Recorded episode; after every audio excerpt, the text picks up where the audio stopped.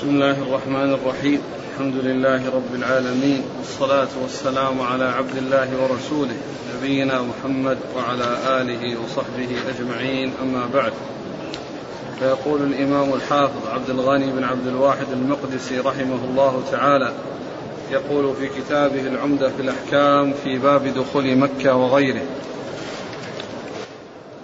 الحديث الرابع عن عمر رضي الله عنه أنه جاء إلى الحجر الأسود فقبله وقال إني لأعلم أنك حجر لا تضر ولا تنفع ولولا أني رأيت النبي صلى الله عليه وسلم يقبلك ما قبلتك.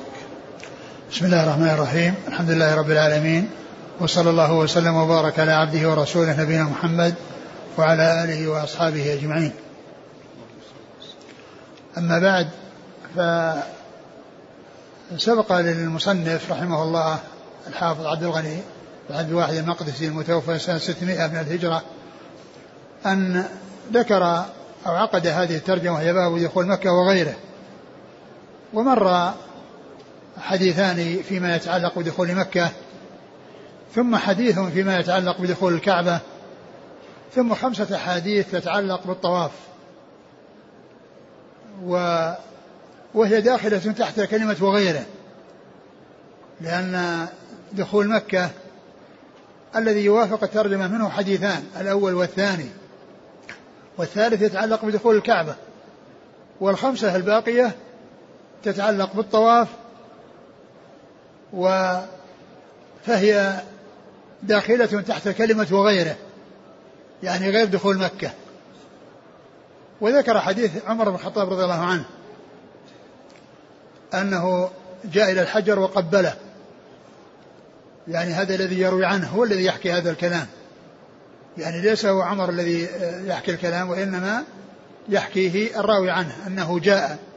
يعني أن أن الراوي عنه يقول جاء عمر إلى الحجر وقبله. وقال إني أعلم أنك حجر لا تضر ولا تنفع. ولولا أني رأيت رسول الله صلى الله عليه وسلم يقبله كما قبلته وهذا الخطاب للحجر المقصود به السامعون وهو من قبيل المثل المشهور إياك يعني واسمعي يا جارة. يعني يخاطب إنسانا وهو يريد إنسانا آخر أو يريد أن يعرف إنسان آخر الشيء الذي يخاطب به. فهو يخاطب الحجر ليسمع الناس وليعلموا أن هذا التقبيل للحجر ليس لأن الحجر يعني يعبد أو لأنه يضر وينفع بل النافع الضار هو الله عز وجل والمعبود هو الله وحده لا شريك له. ولكن المقصود من من من تقبيله أو الباعث على تقديم تقبيله هو اتباع الرسول عليه الصلاة والسلام. ولهذا قال بعد ذلك ولولا أني رأيت رسول الله صلى الله عليه وسلم يقبله كما قبلته فهذا أصل عظيم في أن العبادات لا بد فيها من الاتباع وأن الإنسان عليه أن يتبع الرسول عليه الصلاة والسلام فيما جاء عنه سواء عرف الحكمة أو ما عرفها. ليس بلازم أن يكون الإنسان لا يعمل إلا إذا عرف الحكمة وإنما عليه أن يستسلم وينقاد سواء عرف الحكمة أو لم يعرفها. لأن عمر رضي الله عنه قال ولولا أني رأيت رسول الله صلى الله عليه وسلم يقبله كما قبلته إذا تقبيل للحجر إنما هو اتباع للرسول عليه الصلاة والسلام. فالرسول قبل فقبلنا. ولو لم يقبل ما قبلنا. هو قبل وقبلنا. ولو لم يقبل ما قبلنا. فهو قبل لأن النبي صلى الله عليه وسلم قبله. ولو لم يقبله ما قبله. لو لم يقبله ما قبله الناس. ولا قبله المسلمون. لأن العبادات مبناها على الاتباع لا على الابتداع. العبادات مبناها على الاتباع لا على الابتداع. ولهذا فإن الحديث إذا ثبت عن رسول الله عليه الصلاة والسلام والسنة إذا ثبتت عن الرسول عليه الصلاة والسلام فإنه يأخذ بها. ولهذا قال الشافعي أجمع الناس على أن من استبانت له سنة رسول الله صلى الله عليه وسلم لم يكن لها لم يكن له أن يدعها لقول أحد كائنا ما كان. لم يكن له أن أن يدعها لقول أحد. فالحجة فيما قال الله وقال رسوله عليه الصلاة والسلام والعلم هو ما جاء عن الله وعن رسوله عليه الصلاة والسلام. ولهذا يقول ابن القيم في نونيته العلم قال الله قال رسوله قال الصحابة أولي العرفان. هذا هو العلم. العلم المستمد من الكتاب والسنة. هذا هو العلم النافع. وهذا هو العلم الذي آه، يبحث عنه.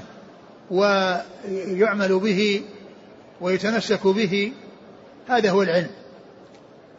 وإذا عرف الحكمة فبها ونعمت وإن لم يعرفها فذلك لا يثنيه ولا يجعله يفتر عن العمل لأن الواجب هو الاتباع عرفت الحكمة أو لم تعرف. وعمر رضي الله عنه قال هذا الكلام لأن الناس كانوا يعني حديث عهد بالجاهلية وكانوا يعبدون الأصنام ويعبدون الأحجار فبين أن هذا الفعل إنما هو طاعة لله ولرسوله عليه الصلاة والسلام وتعظيم لما عظمه الله عز وجل فالحجر يقبل لا لأنه معبود ولا لأنه ينفع ويضر ولكن لأن النبي صلى الله عليه وسلم قبله. والعبرة والعمدة على ما جاءت به السنة عن رسول الله عليه الصلاة والسلام. أما إني أعلم أنك حجر لا تضر ولا تنفع. ولو لا يعني فهو لا يضر ولا ينفع وليس يعبد ولا يطلب منه آه، تحصيل خير ودفع شر وإنما يفعل به ما فعله الرسول صلى الله عليه وسلم به وهو تقبيله لمن تمكن من تقبيله أو استلامه وتقبيل يده أو الإشارة إليه والتكبير عند محاذاته. هذا هو اللي جاءت به السنة عن رسول الله عليه الصلاة والسلام. فيما يتعلق بالحجر الأسود. أما إني أعلم أنك حجر لا تضر ولا تنفع ولولا أني أقبلك ولو أني رأيت النبي صلى الله عليه وسلم يقبلك ما قبلتك وهذا يدلنا على ما كان عليه أصحاب الرسول عليه الصلاة والسلام من الحرص على الاتباع وبيان السنن والتحذير من الوقوع في المحذور وأن يعتقد الإنسان فيما جاءت به السنة شيئا خلاف السنة لأن لأن السنة ما جاءت لتقبيل الحجر لطلب نفع منه أو دفع ضرر وإنما جاءت اقتداء برسول الله عليه الصلاة والسلام. اقتداء برسول الله صلوات الله وسلامه وبركاته عليه. نعم. هل تقبيل الحجر من قبيل التبرك المشروع؟ آه معلوم أن البركة في اتباع الشرع. فالبركة ليست من أجل الحجر وأنه يؤخذ منه بركة وإنما ترجى البركة باتباع الرسول صلى الله عليه وسلم فيما أمر به ومن ذلك تقبيل الحجر. كالطواف يعني آه، ترجى البركة بفعل الطواف واتباع الرسول عليه الصلاة والسلام وكذلك في تقبيل الحجر وكذلك في استلام الركن اليماني كل هذه أفعال مأمور بها والبركة في طاعة الله وطاعة رسوله. صلوات الله وسلامه وبركاته. لكن لا يمسحه من أجل أنه يحصل البركة وأنه يعلق بيده بركة وإنما اتباعا للسنة التي جاء بها رسول الله صلى الله عليه وسلم. تقبيل الحجر لغير الطائف. الأصل أنه يقبله من كان طائفا لأن النبي عليه الصلاة والسلام قبله وهو في طوافه وكذلك استلمه وهو في طوافه وأشار إليه وكبر وهو في طوافه كل ذلك جاء عن رسول الله عليه الصلاة والسلام. وكذلك قبله بعدما فرغ من الطواف وصلى ركعتين وشرب من ماء زمزم ثم جاء وقبله ثم ذهب إلى المسعى ليسعى عليه الصلاة والسلام. فالأصل أنه يقبل والسنة أنه يقبل في حال الطواف. لكنه صح عن ابن عمر رضي الله تعالى عنهما أنه كان لا يخرج من البيت أو لا يخرج من المسجد إلا وقبل الحجر سواء في طواف أو في غير طواف. سواء كان طائفا أو غير طائف لا يخرج إلا وقد قبل. فهذا ثبت عن ابن عمر رضي الله عنهما فهو جائز. ولهذا الأولى عدم فعله. كما عرفنا فيما مضى الرسول صلى الله عليه وسلم كان يلبي بالتلبية لبيك اللهم لبيك وابن عمر كان يزيد والأولى هو عدم الأخذ بالزيادة وإن أخذ بها جاز. لكن الأولى الاقتصار على ما جاء الرسول صلى الله عليه وسلم.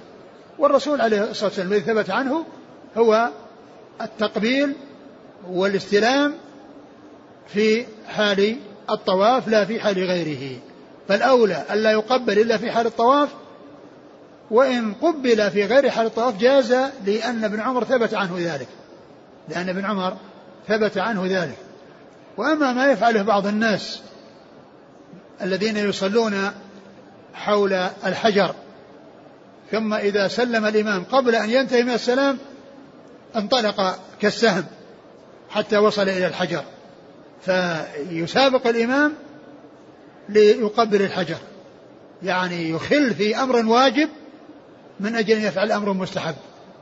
هذا لا ينبغي لكن لو قبله في غير طواف جاز لأنه جاء عن ابن عمر رضي الله تعالى عنهما ما يدل على ذلك. نعم. عن عبد الله بن عباس رضي الله عنهما أنه قال قدم رسول الله صلى الله عليه وسلم وأصحابه فقال المشركون إنه يقدم عليكم وفد وهنهم حمى يثرب. فأمرهم النبي صلى الله عليه وسلم أن يرملوا الأشواط الثلاثة وان يمشوا ما بين الركنين ولم يمنعهم أن يرملوا الأشواط كلها إلا الإبقاء عليهم. ثم ذكر هذا الحديث في أصل الرمل والرمل هو الإسراع مع مقاربة الخطى. في أول طواف يحصل من محرم بحج أو عمرة إذا قدم مكة لأول مرة يعني في حال قدومه محرما فإنه يس فإنه آه، يرمل ثلاثة أشواط الأول والثاني والثالث ويمشي في الأربعة الأخرى الأخيرة. والرسول عليه الصلاة والسلام أصل ذلك أن الرسول عليه الصلاة والسلام لما جاء في السنة السابعة لعمرة القضاء يعني التي هي عمرة بدل عمرة الحديبية في السنة السادسة التي صده المشركون عن تنفيذها واتفق معهم على أن يأتي, يأتي من العام القادم لعمرة وكان ذلك في ذي القعدة. فلما جاء ذي القعدة من السنة الآتية وهي السنة السابعة قدمه أصحابه محرمين بعمرة. على حسب الاتفاق الذي جرى بينه وبين كفار قريش. ولما دخلوا المسجد الحرام وبدأوا بالطواف بالكعبة. كان الكفار جالسين من الجهة الشمالية يعني من وراء الحجر. فتكلموا فيما بينهم وقال بعضهم لبعض إنه يقدم عليكم قوم وهنهم حمى يثرب. يعني أضعفتهم الحمى حمى المدينة حمى يثرب. يعني فيهم هزال وفيهم ضعف. فأوصل الله عز وجل هذا الكلام منهم إلى الرسول عليه الصلاة والسلام فسمعه.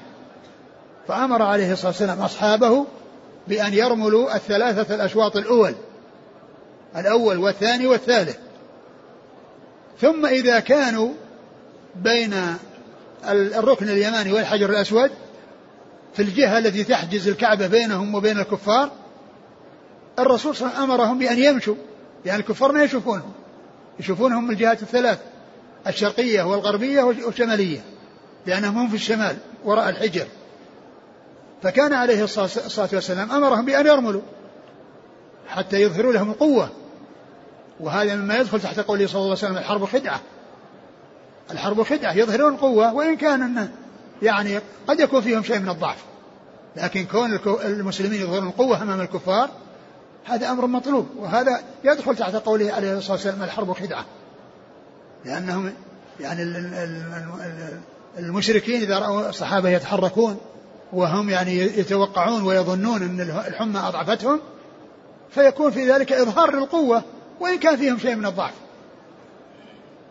فإذا كانوا بين الحجر الأسود والركن اليماني أمرهم بأن يمشوا حتى يعني يحصل عندهم شيء من الارتياح. يعني يصير عندهم شيء من الراحة. قال ولم يمنعه أن أن يأمرهم بأن يرموا الأشواط كلها إلا الإبقاء عليهم يعني إبقاء على راحتهم يعني كونهم يكملون الثلاثة الأشواط كلها. يعني ما منعه أنه يجعلهم يرملون يعني بين الركن والحجر إلا الإبقاء عليهم إبقاء على راحتهم وعدم المشقة عليهم. وهذا من شفقته صلى الله عليه وسلم على أصحابه وعلى يعني صحابته رضي الله عنهم وأرضاهم وهو كما وصفه الله بقوله عليه الصلاة والسلام بقول الله سبحانه وتعالى لقد جاءكم رسول من أنفسكم عزيز عليه ما عنتم حريص عليكم بالمؤمنين رؤوف رحيم صلوات الله وسلامه وبركاته عليه. فاذا الرسول عليه الصلاة والسلام أمرهم بأن يرملوا ثلاث أشواط إلا في جهة معينة هي التي لا يراهم فيها الكفار. لأن الكعبة تحجب بينهم وبين الكفار. فأمرهم أن يمشوا ليحصل عندهم شيء من الراحة. ولم يمنعه أنهم يرموا الأشواط كلها يعني الثلاثة إلا الإبقاء عليهم. وأما الأربعة الباقية فإنه يمشى فيها. ثم إنها استقرت السنة على أن الأشواط الثلاثة كلها يرمل بها حتى الذي بين الحجر الأسود والركن اليماني. لأنه في في حجة الوداع عليه الصلاة والسلام رمل من الحجر إلى الحجر. يعني الشوط كاملا من أوله إلى آخره. مشى خب ثلاثة أشواط أو رمل ثلاث أشواط ومشى أربعا.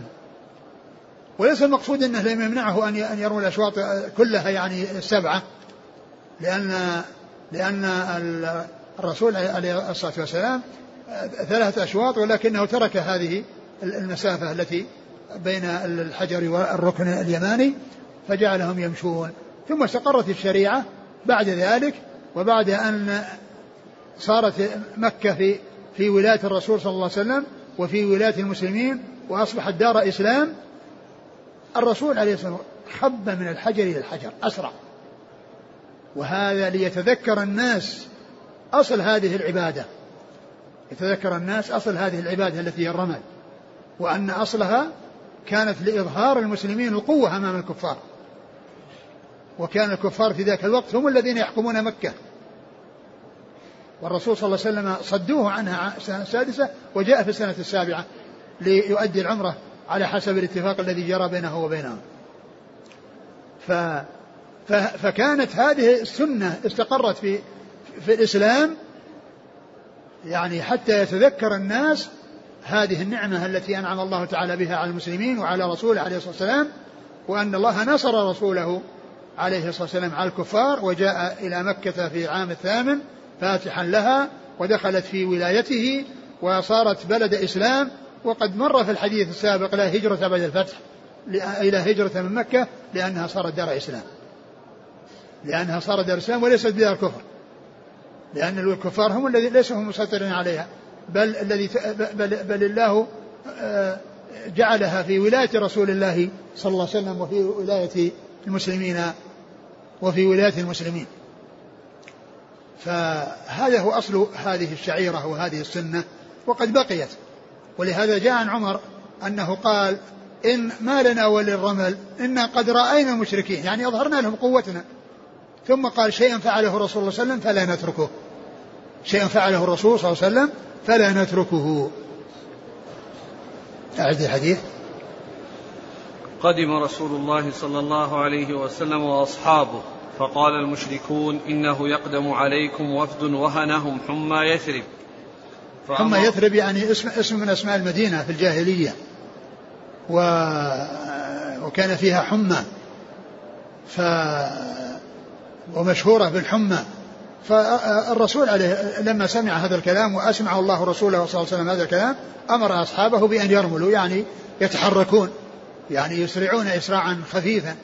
الإسراع هو مق... هو إسراع مع مقاربة الخطى ما هو بجري وعدو وركض وإنما هو يعني إسراع مع مقاربة الخطى نعم. فأمرهم النبي صلى الله عليه وسلم أن يرملوا الأشواط الثلاثة وأن يمشوا ما بين الركنين ولم يمنعهم أن يرملوا الأشواط كلها إلا الإبقاء عليهم. نعم.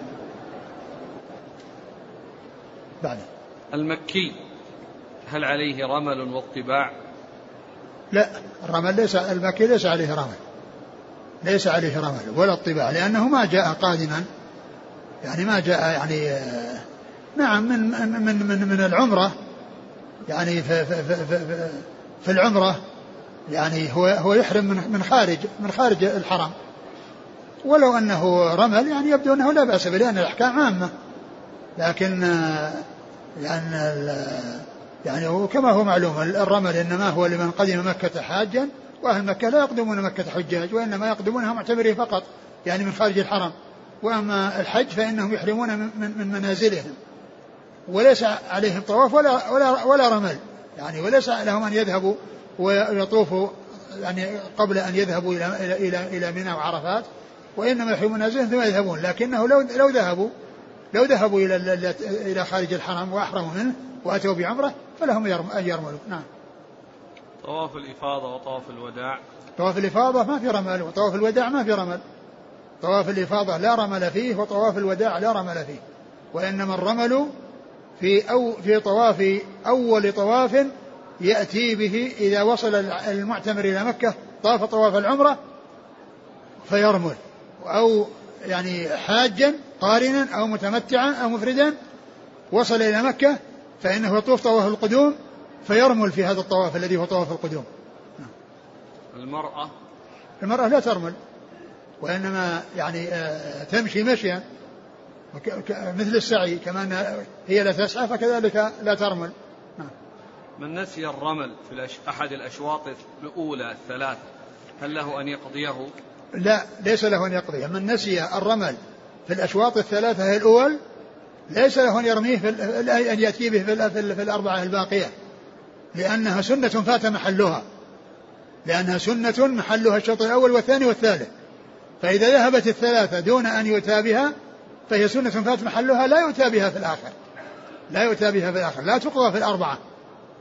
وإنما يعني يؤتى بها في الأول حيث يكون الإنسان ذاكرا وإن نسيها وغفل عنها ثم مضت الثلاثة فإنه لا يفعل.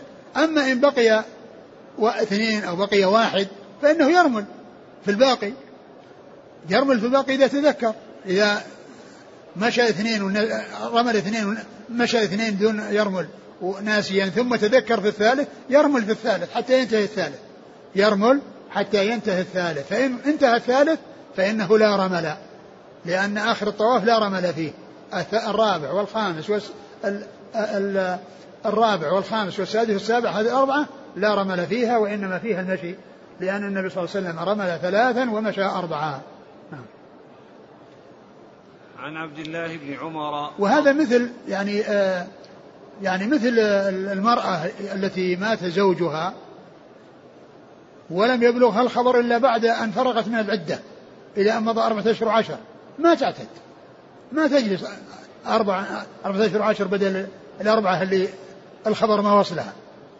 وإذا وصلها في أثناء العدة تعتد الباقي لأن العدة تبدأ من الموت سواء علمت المرأة به أو لم تعلم إلا في أثنائه أو بعد انتهائه. عن عبد الله بن عمر رضي الله عنهما أنه قال رأيت رسول الله صلى الله عليه وسلم حين يقدم مكة إذا استلم الركن الأسود أول ما يطوف يخب ثلاثة أشواط. ثم ذكر حديث ابن عمر أن النبي صلى الله عليه وسلم أول ما يقدم مكة يعني ويستلم الحجر أول يعني ما يطوف يخب يرمل ثلاثة أشواط الأول والثاني والثالث يعني في أول الطواف. هكذا ابن عمر رضي الله عنه يعني آه، رأى النبي صلى الله عليه وسلم يفعل. أول شيء يأتي الحجر ويستلمه. إن تمكن. إن تمكن قبله وإن لم يتمكن استلمه وإن لم يتمكن أشار إليه وكبر. ثم يبدأ الشوط الأول. فيبدأ بالرمل حتى يكمل الأشواط الثلاثة الأول. ثم بعد ذلك يمشي. فحديث ابن عمر رضي الله عنه يعني يروي عن النبي صلى الله عليه وسلم أنه إذا قدم مكة يعني طبعا محرما أما لو قدم مكة ليس بمحرم فإنه لا يرمل. لأن الذي يرمل هو المحرم بحج أو عمرة. والرسول عليه الصلاة والسلام لما قدم مكة يعني في حجة في عمرة الفتح ولم يكن محرما طاف بالبيت لكن ما جاء عنه أنه رمل. ما جاء عنه أنه رمل وإنما يرمل من كان من كان محرما بحج أو عمرة. في أول طواف يحصل منه إما طواف العمرة بالنسبة للمتمتع أو طواف القدوم بالنسبة للقارن. والمفرد. نعم.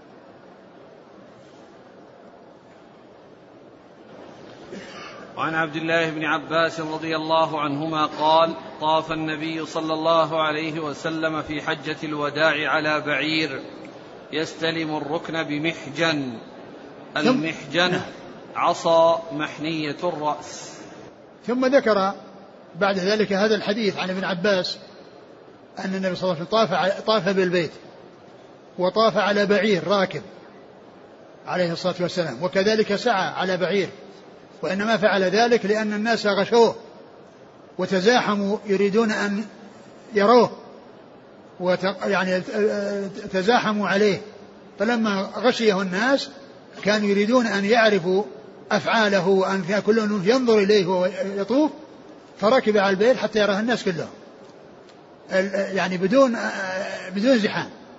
يعني يرونه كلهم يرونه لأنه مرتفع فوقهم على البعير فكانوا يرونه صلى الله عليه وسلم. وكان معه عصا لأنه ليس عنده الحجر يعني طوله يستلمه بيده وإنما على بعير فمعه عصا ذات محجن والمحجن هو العصا المحنية المحنية الرأس. يعني فكان إذا حاد الحجر آه، جعل الحجر أو طرف المحجن على الحجر ثم قبله كما جاء في حديث آخر. جاء في حديث آخر أنه كان يستلم ويقبل المحجن. يستلم يعني آه، والمحر والإنسان الذي آه، يطوف إن كان ماشيا يستلم بيده يقبل أو يستلم بيده أو يشير. وإن كان راكبا فاليد ليس لا مجال للاستلام فيها ولكنه يستلم بالمحجن ويقبل المحجن أو يستلم بالعصا ويقبل العصا. كما أنه إذا كان يمشي ولم يتمكن من التقبيل استلم بيده وقبل يده التي استلم بها. فكذلك العصا أو المحجن إذا آآ آآ لمس فيه الحجر الأسود فإنه يقبل المكان الذي جرى فيه اللمس. يقبل المكان الذي جرى به اللمس وهذه كلها سنن ثابتة عن رسول الله صلى الله عليه وسلم. قال والمحجن عصا محنية الرأس. عصا محنية الرأس. وقد جاء في بعض الأحاديث الصحيحة يعني في قصة الذي يسرق الحاج معه محجن. يعني إذا غفل الناس عنه آه، يعني خطف الشيء بالمحجن. فإن الناس تنبهوا له قال علق بمحجني ما دريت عنه. وإن لم يتنبهوا له مضى به. فهو إن انتبه له الناس اعتذر وقال إنه علق بمحجني وأنا ما دريت وهو كذاب. وإن لم وإن غفل الناس عنه استمر به وكان هو يريد السرقة ويريد الاختلاس فالعصا المحجن عصا معنيه الرأس ولهذا الإنسان يأخذ بها أو يسرق بها يعني المتاع يعني يعني بحيث يجعل هذا هذا المحني أو الانحناء الذي فيها هو الذي يعلق به وينشب به الشيء الذي يريد أن يأخذه. ففيه طواف الطواف على البعير وكذلك آه، والاستلام مع في حال الطواف وتقبيل ما استلمه به. وفيه أيضا دليل على أن ما يؤكل لحمه بوله وروثه طاهر. لأن النبي عليه الصلاة والسلام دخل بالبعير وطاف به. والبعير معلوم أنه يبول. يحصل منه البول ويحصل منه الروث الرجيع.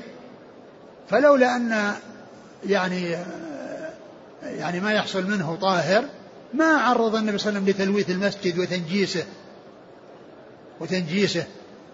فدل هذا على طهارة بول ما يؤكل لحمه وروثه. ولهذا الرسول صلى الله عليه وسلم لما جاء العرانيون الذين استوبوا المدينة وأرسلهم إلى أبل الصدقة أمرهم أن يذهبوا ويشربوا من ألبانها وأبوالها. أبوالها يشربون أبوالها لأنها طاهرة. لو كانت نجسة ما أمرهم أن يشربوا أبوال النجسة. فاستشفوا وتعالجوا بأبوالها وألبانها.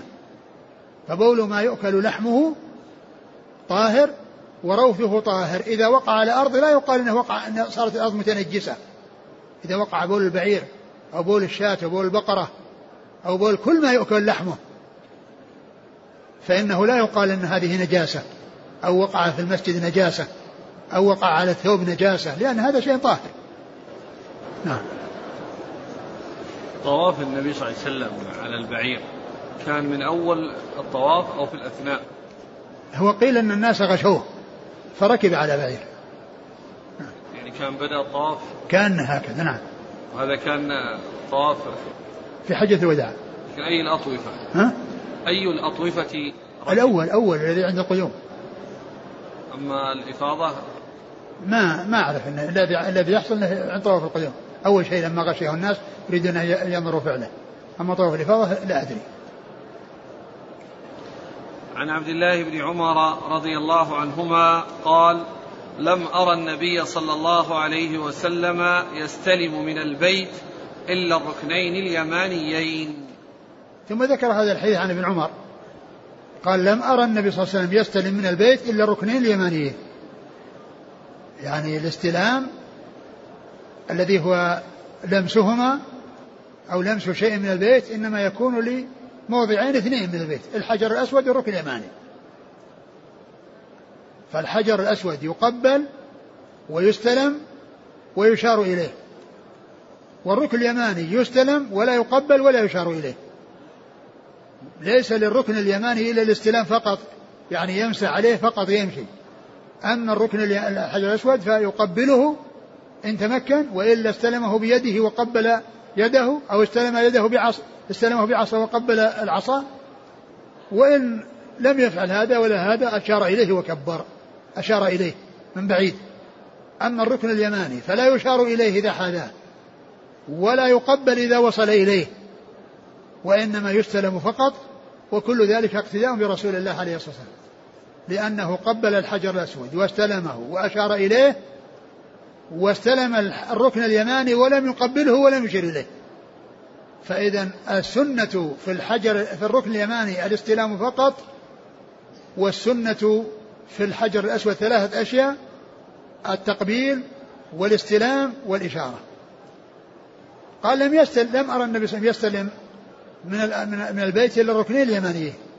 يعني معناه أنه لا يستلم الركن الركنين الشاميين ولا يستلم الجدران. الجدران التي بين الأركان لا يستلمها ولا يستلم الركنين الشاميين. وإنما يستلم من البيت هذين الركنين اليمانيين.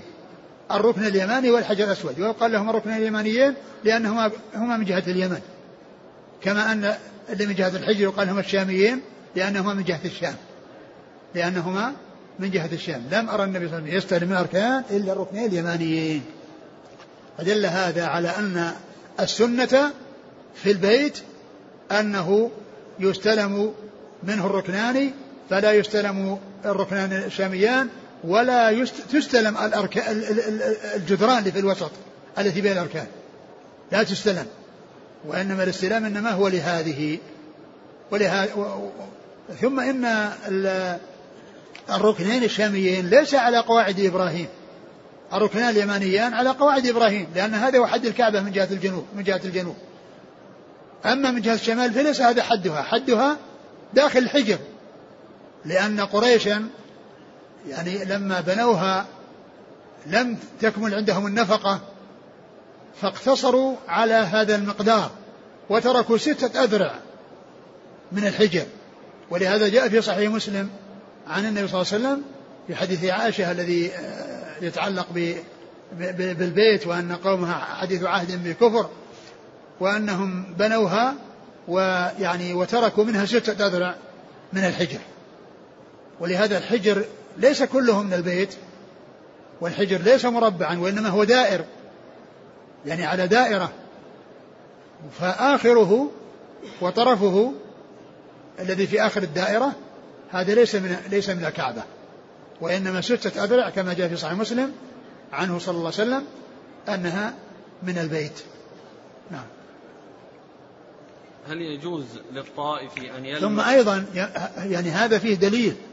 على أنه لا يجوز لأحد أن يستلم شيئا من الجدران والبنيان والحجارة. يعني كما أنه لا يجوز في في في, الكعبة أن يستلم الركن اليمانيان لأن النبي صلى الله عليه وسلم فعل ذلك. فلا يفعل لا يفعل ذلك في جدران الكعبة ولا يفعل ذلك في الركن الشاميين فكذلك لا يفعل في المقام ولا ولا ولا في الحجر ولا يفعل في أي مكان من الأرض.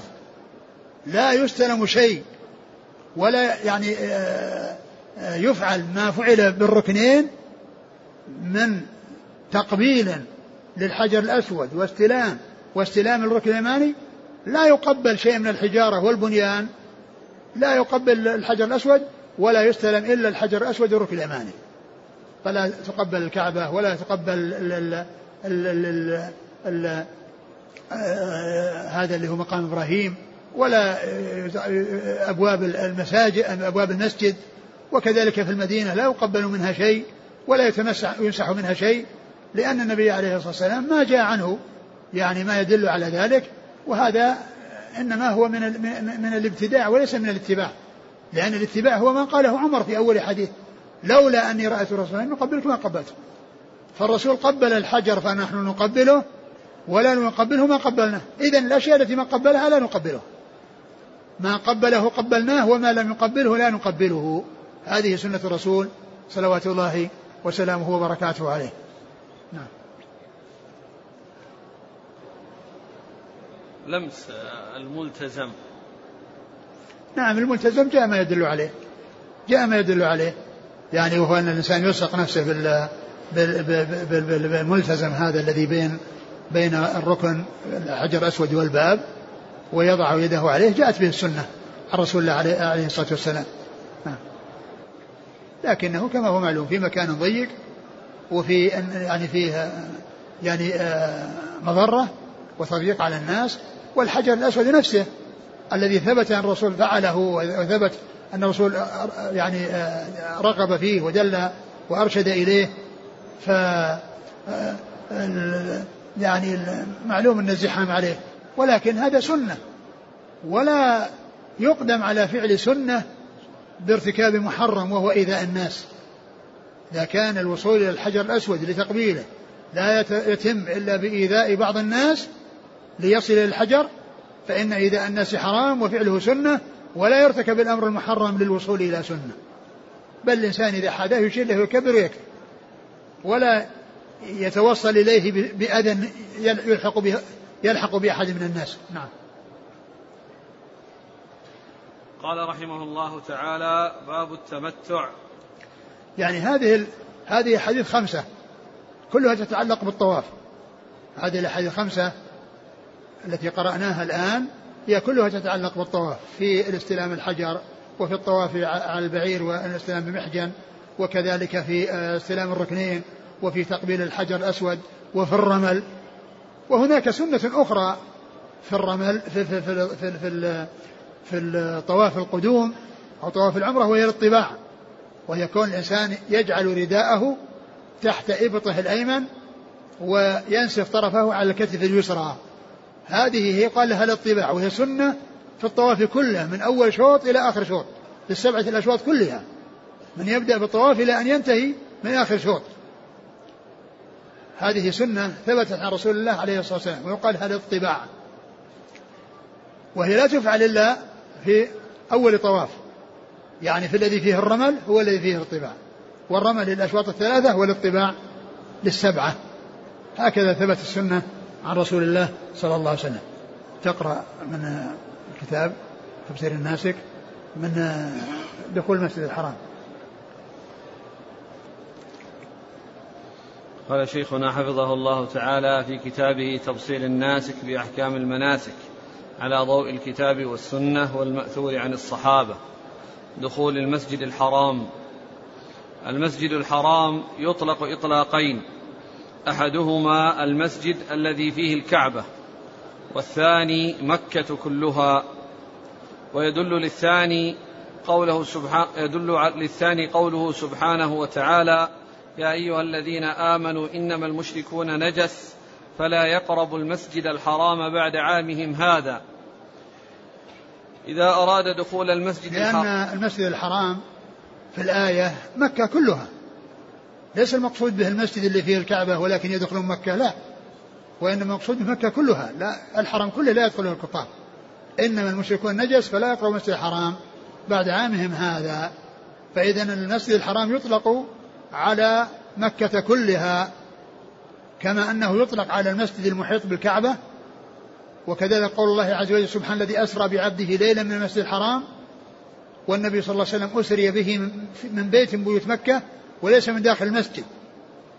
وليس من داخل المسجد فإذا المسجد الحرام يطلق إطلاقين على المسجد المحيط بالكعبة وعلى مكة كلها. نعم. إذا أراد دخول المسجد الحرام أو غيره من المساجد قدم رجله اليمنى لحديث أنس رضي الله عنه. رواه الحاكم في مستدركه وصححه على شرط مسلم ووافقه الذهبي وقال بسم الله اللهم صل وسلم على رسول الله. أعوذ بالله العظيم وبوجهه الكريم وسلطانه القديم من الشيطان الرجيم. اللهم افتح لي أبواب رحمتك. وهذا الذكر والدعاء من مجموع الأحاديث في صحيح مسلم وسنن أبي داود وجامع الترمذي وعمل اليوم والليلة لابن السني وفضل الصلاة على النبي صلى الله عليه وسلم لإسماعيل القاضي. يدخل الحاج والمعتمر المسجد الحرام من أي جهة تيسر له ذلك. فإذا دخل المسجد رأى الكعبة المشرفة حقيقة لا صورة. وراى الناس حولها طائفين ومصلين. لأن الإنسان إذا دخل مكة ودخل المسجد الحرام يرى الكعبة على حقيقتها. بعض الناس ما يأتي مكه لكن يرى صورتها. ولا ولا يراها يعني على على طبيعتها ولا حق وإنما يرى الصورة. الذي وصل إليه صورة. وأما من دخل المسجد الحرام فرأى الكعبة المبنية على هيئتها وعلى حقيقتها وليس صورتها. يعني كون الإنسان يرى حقيقتها ويرى بنيانها إنما يكون ذلك لمن دخل المسجد الحرام. أما من لم يأتي مكة فإنه يرى صورتها. لهذا رآها حقيقة لا صورة. نعم. وهي القبلة التي يؤمها المسلمون في صلاتهم ودعائهم من كل مكان. وهي ملتقى الوجهات والناس في صلاة المساجد تبنى كلها متجهة إلى الكعبة. اللي جا اللي غرب يتجه, يتجه شرق واللي آه، شرق يتجه غرب واللي شمال يتجه جنوب واللي جنوب يتجه آه، شمال وهكذا. كل الناس من جميع الجهات يبنون مساجدهم متجهة إلى الكعبة. وفي جميع أسفار وفي أسفارهم يصلون إلى الكعبة ويستقبلون الكعبة في صلواتهم وفي دعائهم. فإذا إذا وصل الإنسان إلى إلى إلى الكعبة رأى قبلة المسلمين. رأى ملتقى الوجهات. يعني الناس يتجهون من جميع الجهات لكن إذا وصلوا إلى الكعبة خلاص هذا ملتقى الوجهات. هذا ملتقى الوجهات. لا يفصل بين الناس إلا الكعبة ولهذا يتحلقون حولها. وأصغر دائرة هذه الدائرة التي تكون حول الكعبة. وأوسع دائرة في أطراف الدنيا. الناس في أطراف الدنيا متجهين إلى الكعبة. وعند الكعبة أول صف أو أول يعني آه، أقرب يعني شيء إليها الناس يصلون حولها مستديرين ويطوفون بها نعم والناس في صلاتهم إليها على شكل على شكل دوائر أصغر دائرة فيها ما كان قريبا منها وأوسع دائرة ما كانت في أطراف العالم. إذا دخل المسجد الحرام يريد الطواف فتحية المسجد الحرام فتحية المسجد الطواف ثم صلاة ركعتين خلف المقام وإذا دخل المسجد للصلاة أو قراءة القرآن ونحوهما فتحية المسجد الصلاة لقوله صلى الله عليه وسلم إذا دخل أحدكم المسجد فلا يجلس حتى يصلي ركعتين رواه البخاري ومسلم عن أبي قتادة رضي الله عنه. يعني الإنسان إذا دخل مكة دخل المسجد الحرام إن كان دخل ليطوف فإنه يبدأ بالطواف. وإذا فرغ سيصلي ركعتين خلف المقام إن تيسر ذلك وإلا في أي مكان من المسجد. يعني فتحية المسجد عند المسجد الحرام عندما يدخل البدء بالطواف إن كان يريد أن يطوف. وبعد الطواف سيصلي ركعتين لن يجلس إلا وقد صلى ركعتين. ثم إن كان داخلا ليس للطواف دخل للصلاة. أدى المؤذن وجاء المسجد يصلي يبي يصلي ثم يرجع فإنه يصلي ركعتين قبل أن يجلس. وكذلك إذا جاء ليقرأ قرآن يصلي ركعتين قبل أن يجلس. يعني معنى ذلك أن من دخل المسجد الحرام إن كان يريد طوافا يبدأ بالطواف ويصلي ركعتين بعده. وإن كان لا يريد طوافا وإنما يريد صلاة يصلي الفرض ويرجع أو يصلي ركعتين ويرجع أو أو يصلي أو يجلس يقرأ قرآن فإنه لا قبل أن يجلس يصلي ركعتين. تحية المسجد. وهذه توجد في كل مكان في كل مسجد. كل مسجد إذا دخل فيه الإنسان قبل أن يجلس يصلي ركعتين. لقوله صلى الله عليه وسلم في حديث أبي قتادة المتفق على صحته إذا دخل أحدكم المسجد فلا يجلس حتى يصلي ركعتين. فلا يجلس حتى يصلي ركعتين. والركعتان التي للطواف إن تيسر خلف المقام وإن لم يتيسر صلاهما في أي مكان من المسجد. نعم. الطواف. الطواف عبادة شرعها الله عز وجل وجعلها من خصائص الكعبة المشرفة فلا يجوز أن يطاف بغيرها لا بقبر ولا بغيره. وإذا وجد الطواف بغير الكعبة فإنه ليس من شرع الله. وإنما هو من إحداث ما لم يأذن به الله في دين الله. ولهذا يصح أن يقال كم من مصل أو متصدق أو صائم أو ذاكر لله في كل مكان. ولا يصح أن يقال كم من طائف لله في كل مكان لأن الطواف لا وجود له شرعا إلا حول الكعبة. الطواف من خصائص الكعبة. لا لا يوجد طواف مشروع إلا حول الكعبة المشرفة وإذا وجد طواف في أي مكان في ضريح في أي شيء في شجر أو حجر أو أضرحة فهذا ليس من شرع الله وإنما هو من الإحداث في دين الله ما لم يأذن به الله. هذا من الإحداث في دين الله ما لم يأذن به الله سبحانه وتعالى. وإنما الطواف لا يوجد شرعا إلا حول الكعبة المشرفة فإذا رأيت أحد يطوف بقبر من القبور هذا ليس من شرع الله. هذا من الإحداث في دين الله ما لم يأذن به الله. لأن الطواف لا يوجد شرعا إلا عند الكعبة. الأعمال الأخرى توجد في كل مكان. الصلاة كم لله مصلي في أي لحظة؟ في أي لحظة من اللحظات كم لله مصلي في الدنيا؟ كم لله من صائم في الدنيا؟ كم لله من متصدق في الدنيا؟ كم لله من ذاكر في الدنيا؟ كم لله من قارئ للقرآن في أي مكان من الدنيا؟ لكن لا يقال كم لله من طائف في كل مكان. لأن ما في ما في أماكن يطاف بها في الأرض إلا حول الكعبة المشرفة. فالطواف من خصائص البيت العتيق. لا يوجد طواف مشروع إلا حول الكعبة. لا يقال كم طائف من لله كم من طائف لله في كل مكان أبدا. لأن ما في إلا المكان الواحد. الصلاة توجد في كل مكان والصيام في كل مكان والصدقة في كل مكان والزكاة في كل والصيام والذكر في كل مكان وقراءة القرآن في كل مكان. كل القربات توجد في أماكن متعددة لكن الطواف لا يوجد إلا عند الكعبة. كما أن التقبيل للحجارة ما يوجد إلا في الركن اليماني والاستلام ما يوجد إلا في, في الحجر الأسود التقبيل للحجر الأسود والاستلام للركن اليماني والحجر الأسود. نعم. الطواف بالبيت منه ما هو ركن في الحج وهو طواف الإفاضة وفي العمرة وهو الطواف للعمرة ومنه ما هو واجب وهو طواف الوداع ومنه ما هو مستحب وهو الأطوفة الأخرى. وقد تقدم الاستدلال لركنية طواف الإفاضة وطواف العمرة في أركان الحج والعمرة وتقدم الاستدلال لوجوب طواف الوداع في واجبات الحج والعمرة. ومما جاء في فضل الطواف عموما حديث ابن عمر رضي الله عنهما وفيه من طاف بهذا البيت اسبوعا فأحصاه كان كعتق رقبة رواه الترمذي وقال هذا حديث حسن وراه البغوي أيضا في شرح السنة وقال هذا حديث حسن. والطائف في طوافه يستلم الركنين الحجر الأسود والركن اليماني. ومما جاء في فضل استلامهما ما رواه النسائي بإسناد حسن عن عبد الله بن عبيد بن عمير أن رجلا قال لعبد الله بن عمر يا أبا عبد الرحمن ما أراك تستلم إلا هذين الركنين؟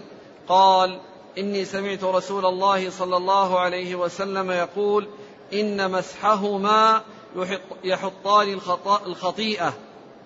وسمعته يقول من طاف سبعا فهو كعدل رقبة. نعم. والطواف بالبيت يكون سبعة أشواط.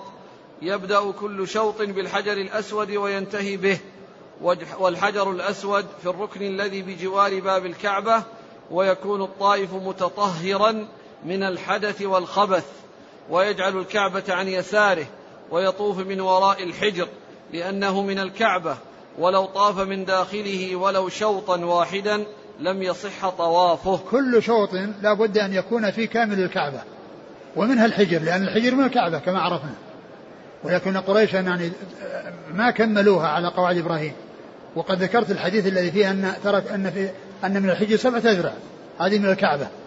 ومن صلى في الحجر كأنه مسلم بالكعبة من صلى في الحجر فكأنه مسلم الكعبة لأنه جزء من الكعبة ما بنته قريش.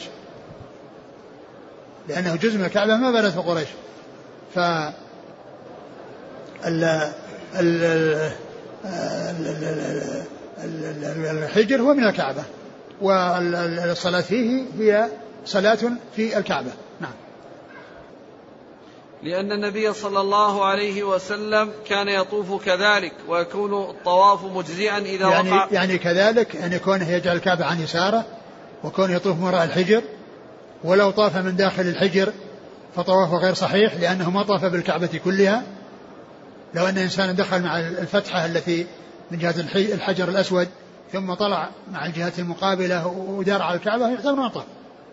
وإنما الطواف حتى يدور من وراء الحجر لأنه هذا هو الطواف بالكعبة كلها. ويكون الطواف مجزئا إذا وقع في المسجد لا في خارجه. نعم يعني الطواف يجوز حول الكعبة ويجوز في الأروقة ويجوز في السطوح ويكون داخل المسجد أو لو طاف مع الشارع أو من خارج المسجد فإنه لا يصح الطواف بإجماع العلماء. ولكن كل ما كان الإنسان أقرب من الكعبة إذا تيسر ذلك هو الأولى. ولكنه إذا وجد الطواف في داخل المسجد سواء في الأرض أو في السطح, في السطح أو في الأروقة فإنه طواف صحيح. وأما إذا حصل خارج المسجد فهو طواف باطل. نعم. قال ابن المنذر في الإجماع وأجمعوا على أن الطواف لا يجزئه من خارج المسجد. إذا حاد الطائف الحجر الأسود قبله إن تيسر ذلك وإلا استلمه بيده أو غيرها وقبل ما استلمه به فإن لم يتمكن من ذلك أشار إليه. ويدل لتقبيله ما في صحيحي البخاري ومسلم عن عابس بن ربيعة عن عمر رضي الله عنه أنه جاء إلى الحجر الأسود فقبله فقال إني أعلم أنك حجر لا تضر ولا تنفع ولولا أني رأيت رسول الله صلى الله عليه وسلم يقبلك ما قبلتك. وأيضا ما في صحيح البخاري عن الزبير بن عربي قال سأل رجل ابن عمر رضي الله عنهما عن استلام الحجر فقال رأيت رسول الله صلى الله عليه وسلم يستلمه ويقبله. الحديث يعني فيه الاثنين. يعني ذكر ابن عمر رآه يستلمه ويقبله. يقبله بشفتيه ويستلمه بيديه أو بالمحجن. نعم. ويدل لاستلامه وتقبيله وتقبيل ما استلمه به ما رواه مسلم عن نافع. قال رأيت ابن عمر يستلم الحجر بيده ثم قبل يده وقال ما تركته منذ رأيت رسول الله صلى الله عليه وسلم يفعله. وحديث أبي الطفيل قال رأيت رسول الله صلى الله عليه وسلم يطوف بالبيت ويستلم الركن بمحجن معه ويقبل المحجن. رواه مسلم. ويدل للإشارة إليه حديث ابن عباس رضي الله عنهما قال طاف النبي صلى الله عليه وسلم بالبيت على بعير كلما أتى على الركن أشار إليه. رواه البخاري. وإذا كان وصوله إلى الحجر الأسود لتقبيله أو استلامه لا يتم إلا بحصول أذى لأحد من الناس تركه ومضى في طوافه لأن استلامه مستحب وإيذاء الناس حرام فلا يتوصل إلى المستحب بما هو حرام. ويقول عند استلام الحجر الأسود وتقبيله بسم الله والله أكبر. ويقول عند الإشارة إليه الله أكبر.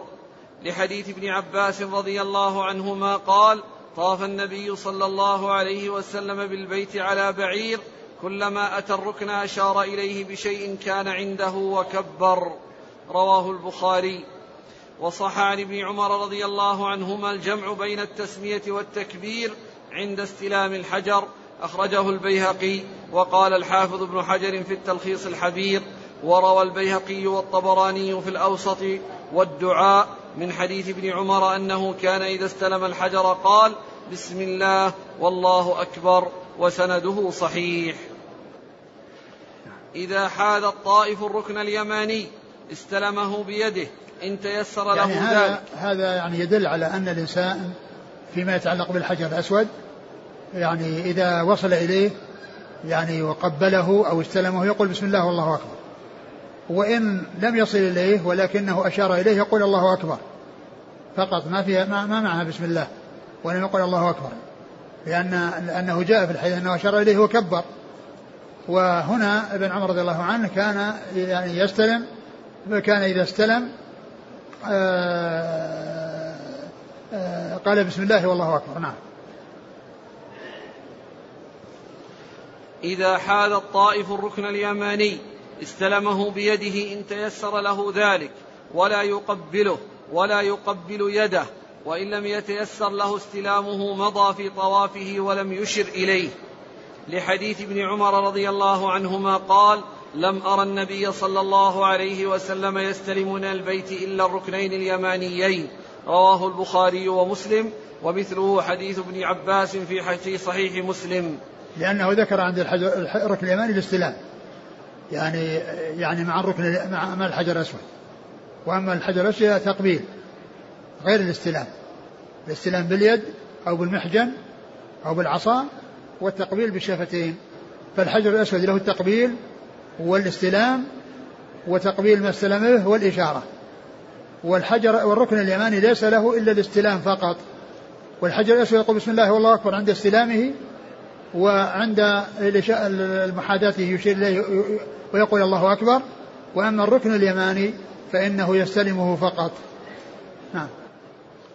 والمشروع في هذا الركن الاستلام دون التقبيل والذكر والإشارة. نعم. ولا يستلم من جدران الكعبة وأركانها إلا الركنين اليمانيين لحديثي ابن عمر وابن عباس المتقدمين. ولأثر على ابن أمية رضي الله عنه قال طفت مع عمر بن الخطاب فلما كنت عند الركن الذي يلي الباب مما يلي الحجر أخذت بيده ليستلم فقال أما طفت مع رسول الله صلى الله عليه وسلم؟ قلت بلى. قال فهل رأيته يستلمه؟ قلت لا. قال فانفذ عنك فإن لك في رسول الله أسوة حسنة. يعني هذا نعم. رواه أحمد بإسناد صحيح على شرط مسلم. يعني عمر رضي الله عنه كان يطوف يعني بالبيت ومعه يعلى بن أمية. فلما تجاوز الحجر الأسود وجاء عند الركن الذي يعني يليه الذي يعني قبل الحجر أخذ بيده يريد أن يستلم. فالتفت إليه عمر رضي الله عنه وقال أطفت مع رسول الله صلى الله عليه وسلم؟ قال نعم. قال هل رأيته استلمه؟ قال لا. قال أنفذ. لقد كان لك في رسول الله صلى الله عليه وسلم أسوة حسنة. نعم. فهذا منه فيما يتعلق بالاستلام يعني غير الركن اليماني والحجر الأسود وذاك الذي تقدم فيما يتعلق بالتقبيل. رأيت النبي صلى الله عليه وسلم يقبله يقبلك ولولا ولولا أني رسول يقبلك ما قبلتك. فهناك لم يقبل إلا الحجر لأنه ما جاء التقبيل إلا فيه. وهنا لم يستلم إلا الركنين اليمانيين لأن النبي صلى الله عليه وسلم ما استلم غيرهما. نعم. وكما لا تقبل جدران الكعبة وبقية أركانها ولا تستلم فلا يفعل مثل ذلك في غيرها من الحجارة والبنيان في كل مكان. بل الواجب الاقتصار على ما جاءت به السنة من تقبيل الحجر الأسود واستلامه واستلام الركن اليماني. ولهذا قال عمر رضي الله عنه في الحديث المتقدم في شأن الحجر الأسود ولولا أني رأيت رسول الله صلى الله عليه وسلم يقبلك ما قبلتك. وقد قال الإمام النووي رحمه الله في المجموع شرح المهذب لا يجوز أن يطاف بقبره صلى الله عليه وسلم ويكره إلصاق الظهر والبطن بجدار القبر قاله أبو عبيد الله الحليمي وغيره. قالوا ويكره مسحه باليد وتقبيله بل الأدب أن يبعد منه كما يبعد منه لو حضره في حياته صلى الله عليه وسلم. هذا هو الصواب الذي قاله العلماء وأطبقوا عليه. ولا ولا يغتر. ولا يغتر بمخالفة كثير من العوام وفعلهم ذلك. فإن الاقتداء والعمل إنما يكون بالأحاديث الصحيحة وأقوال العلماء. ولا يلتفت إلى محدثات العوام وغيرهم وجهالاتهم. وقد ثبت في الصحيحين يعني أن التمسح بقبر النبي صلى الله عليه وسلم والجدران اللي حوله هذه من الجهالات. هذا يقول الإمام النووي. نعم. وقد ثبت في الصحيحين عن عائشة رضي الله عنها أن رسول الله صلى الله عليه وسلم قال من أحدث في ديننا ما ليس منه فهو رد. وفي رواية لمسلم من عمل عملا ليس عليه أمرنا فهو رد. وعن أبي هريرة رضي الله عنه قال قال رسول الله صلى الله عليه وسلم لا تجعلوا قبري عيدا وصلوا علي فإن صلاتكم تبلغني حيثما كنتم. رواه أبو داود بإسناد صحيح. وقال الفضيل بن عياض رحمه الله ما معناه؟ اتبع طريق الهدى ولا يضرك قلة السالكين. وإياك وطرق الضلالة ولا تغتر بكثرة الهالكين. ومن خطر بباله أن المسح باليد ونحوه أبلغ في البركة فهو من جهالته وغفلته لأن البركة فيما وافق الشرع وكيف يبتغى الفضل في مخالفة الصواب. والحديث هذا آخر كلام النووي رحمه الله. كلام نفيس كلام عظيم يبين أن الاتباع هذا هو المطلوب وهذا هو الذي على كل مسلم أن يفعله. وأما ما كان بخلاف ذلك من الأمور المحدثة فالإنسان يبتعد عنها ولا يشغل نفسه فيها. نعم. والحديث الذي أشار إليه النووي هو في صحيحي البخاري ومسلم من حديث عائشة رضي الله عنها ولفظه من أحدث في أمرنا هذا ما ليس منه فهو رد. واللفظ الآخر في صحيح مسلم وهو أعم من الأول. لأنه يشمل من عمل العمل سواء كان محدثا له أو متابعا أو متابعا من أحدثه. وقال ابن تيمية في مجموع الفتاوى واتفق العلماء على أن من زار قبر النبي صلى الله عليه وسلم أو قبر غيره من الأنبياء والصالحين الصحابة وأهل البيت وغيرهم أنه لا يتمسح به ولا يقبله بل ليس في الدنيا بل ليس في الدنيا من الجمادات ما يشرع تقبيلها إلا الحجر الأسود. وقد ثبت في الصحيحين أن عمر رضي الله عنه قال والله إني لأعلم أنك حجر لا تضر ولا تنفع ولولا أني رأيت رسول الله صلى الله عليه وسلم يقبلك ما قبلتك. ولهذا لا يسن باتفاق الأئمة أن يقبل الرجل أو يستلم ركني البيت اللذين يليان الحجر. ولا جدران البيت ولا مقام إبراهيم ولا صخرة بيت المقدس ولا قبر أحد من الأنبياء والصالحين. هذا آخر كلام ابن تيمية رحمه الله نعم. ليس للطواف أذكار وأدعية مخصوصة فيذكر الطائف ربه ويدعوه بما تيسر له من الأدعية والأذكار ويقرأ القرآن والأولى أن يكون ما يأتي به من الذكر والدعاء من المأثور عن الرسول صلى الله عليه وسلم ويقول بين الركنين ربنا آتنا في الدنيا حسنة وفي الآخرة حسنة وقنا عذاب النار. رواه الإمام أحمد وأبو داود بإسناد حسن. وأما ما يأتي به بعض الناس من أدعية مخصوصة بكل شوط فهذا مما لا دليل عليه وهو من الأمور المحدثة. يكون التقبيل للحجر الأسود واستلامه واستلام الركن اليماني في الطواف خاصة لأنه لم يات عن النبي صلى الله عليه وسلم ذلك إلا في الطواف. وجاء استلامه صلى الله عليه وسلم الحجر بعد صلاة ركعتي الطواف في حجة الوداع كما في حديث جابر الطويل في صحيح مسلم. هذا هو الأفضل لثبوته عنه صلى الله عليه وسلم.